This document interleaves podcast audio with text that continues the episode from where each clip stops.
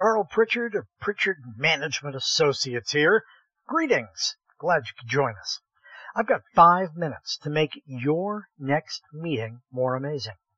We all know you're good, but I want to talk about meeting magic. In four minutes and 40 seconds from right now, you're going to have at least four tactics you can apply to every meeting to make it run more smoothly and effectively. I've already done one of them, in fact. Promises. I opened with promises. We need to make promises and then live up to those promises. All too often we'll say, and the meeting's going to end at 3 o'clock this afternoon.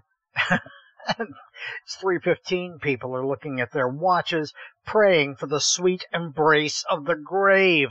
No, we can't be the ones who allow that to happen.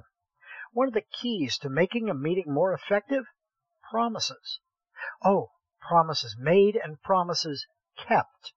That's the important part.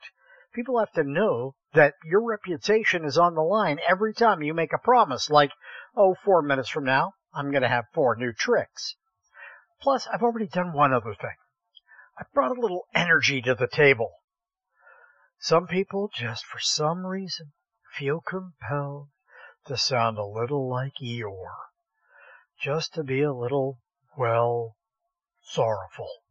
Can't do that. No, if you're the one running the meeting, you want to know that the people around you believe that you believe in whatever message it is, whatever gospel it is that you're preaching.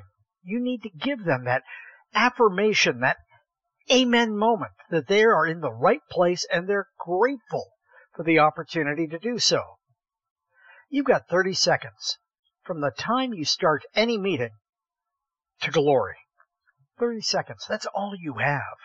If you don't start owning people within 30 seconds, then frankly, you're not going to get them throughout the life of the meeting. If it's a one or a two hour experience, heaven help you. You really need to own them in the first 30 seconds. Now, some people do that through cheap tricks. Donuts. Yeah.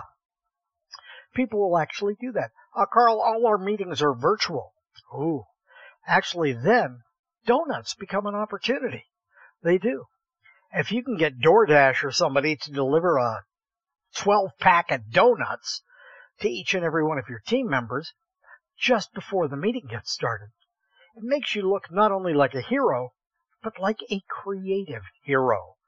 It makes sure that things are going to happen a little more effectively and people are going to notice, hey, you're helping out. Now, someone checking in just this week checked in, and her name was Janine. Now, Janine checked in. If your name happens to be Janine, as soon as I said Janine, all of a sudden, your ears perked up. Your name is the single most powerful tool in the arsenal. Using people's names. Janine, if she's on the call, if she's in the meeting, even if she's starting to fall asleep is suddenly on high alert. Why? Because you used her name. And why is that? Well, frankly, she's been hearing that name since the day she was born. Janine, Janine. Yeah, she can't escape her own name. Dropping names of the attendees in your meeting is a cheap presenter's trick. It's a way to make sure that well, if they're busy with something else, if they're checking their email, you get to stop them along the way. Also, remember, share the occasional story. Don't drag it out. Don't belabor it. Don't make it something heavy and, well, painful. Make it short and sweet.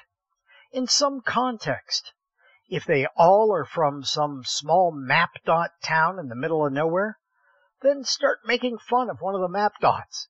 Go ahead and enjoy yourself. I grew up in Columbiana, Ohio, the little town no one has ever heard of.